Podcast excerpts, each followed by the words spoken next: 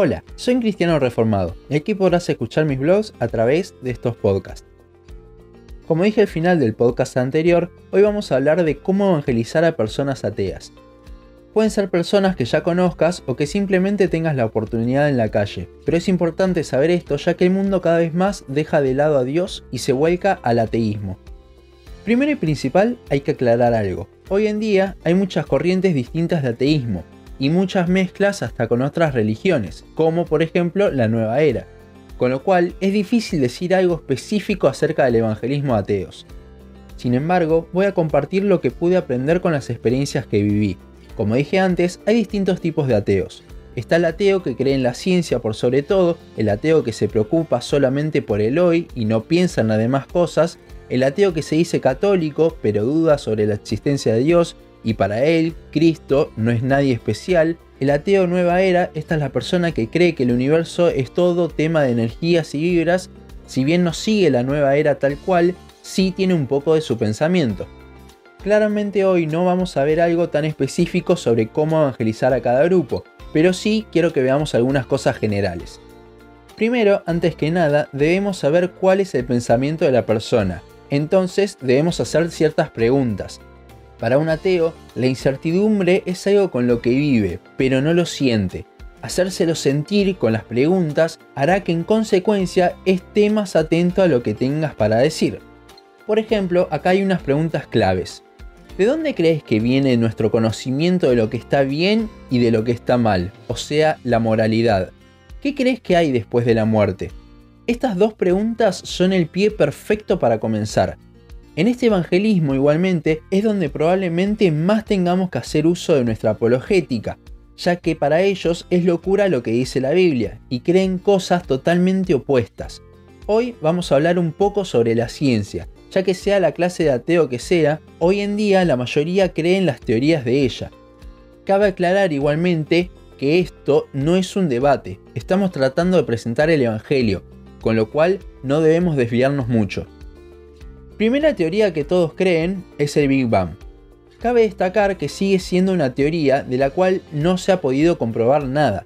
Además, va en contra de lo que las leyes del universo proponen, ya que se opone a la ley básica de causa y efecto, la cual dice que toda reacción tiene una causa, con lo cual el origen del Big Bang se desconoce, ya que debería haber una causa para semejante explosión en ese momento, algo que haya provocado esa explosión de electrones.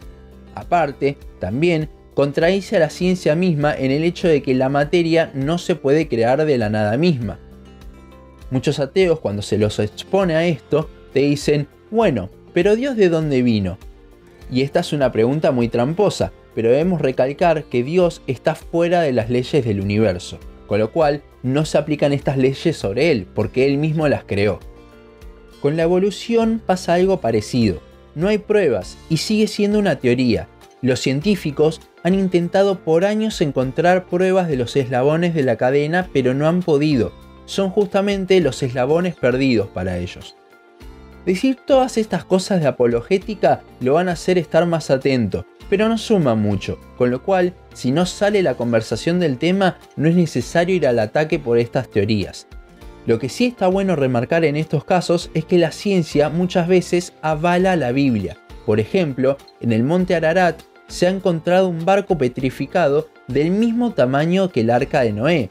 A su vez, es imposible explicar cómo llegó allí si no es por el diluvio. En una parte de la profundidad del Mar Rojo también hay una subida, ideal para que las personas crucen de un lado al otro, si no hubiese agua, ya que se lo considera un puente en el medio del abismo. Allí también hay restos de tropas egipcias antiguas. En Arabia, del otro lado del Mar Rojo, hay un monte el cual está quemado no por actividad volcánica, tal como el Sinaí. O también otro ejemplo es que en el libro de Isaías, escrito en el año 700 a.C., más de 2000 años antes de Colón, ya habla de la redondez de la Tierra, pero creo que lo clave de la apologética es demostrar lo maravilloso de la escritura de la Biblia. El hecho de cómo fue escrita por más de 40 personas a lo largo de 1600 años de historia sin ningún error ni contradicción y todo apuntando hacia lo mismo. Toda esta parte de la apologética cruda lo menciono por el hecho de que pueden llegar a surgir estas cosas, y aparte para explicar que la ciencia no contradice la Biblia, sino que muchas veces hablan de lo mismo. Para saber más de esto les recomiendo el libro Evidencias que exigen un veredicto o su versión corta llamada Más que un carpintero.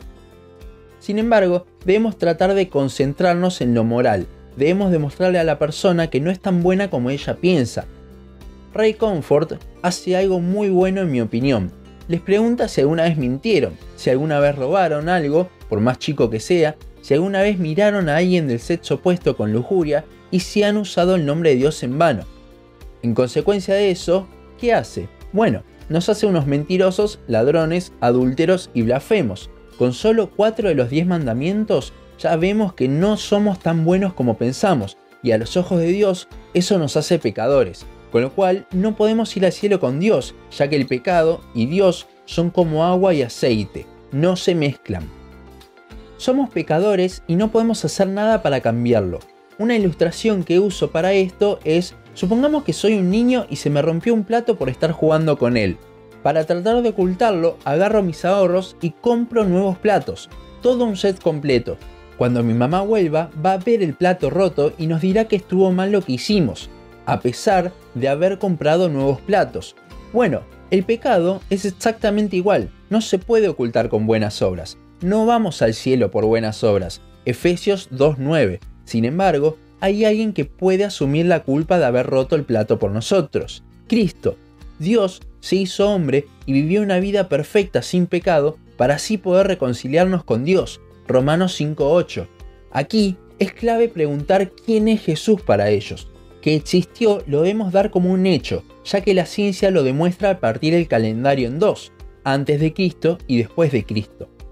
Las personas te suelen decir que fue un buen hombre, pero para justificar que Cristo es Dios, hay algo de apologética escrito por C.S. Lewis que se lo llama el trilema de Lewis. Este se basa en la declaración de Cristo diciendo que Él es Dios. Al respecto, Él podía estar mintiendo o diciendo la verdad. Si estaba mintiendo, Él podía ser consciente de su mentira, lo cual iría en contra de la afirmación sobre que era un buen hombre. Además, que nadie llevaría su mentira a tal punto de ser torturado, asesinado y que sus amigos también sean asesinados por eso. También podía ser que no esté consciente de su mentira, o sea, que sea un loco. Sin embargo, la Biblia dice una y otra vez que los eruditos de la época se maravillaban de su doctrina, con lo cual una mentira no era, sino que es verdad, que Cristo es Dios. Esto se ve a su vez en Juan 1.1 o Colosenses 2.9.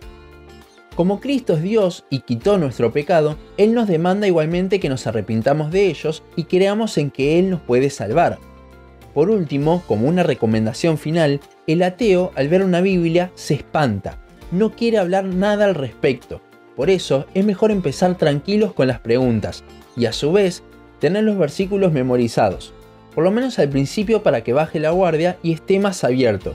Y siempre recuerda, no es un debate a ver quién tiene razón, las preguntas deben ser sinceras y tu intención siempre guiar a Cristo al perdido. Hasta aquí nuestro podcast de hoy. Seguinos en Facebook, Instagram, YouTube y Spotify. En todas nos encontrás como un cristiano reformado. También seguinos en uncristianoreformado.blogspot.com para leer el resto de nuestros blogs. Nos vemos en la siguiente ocasión.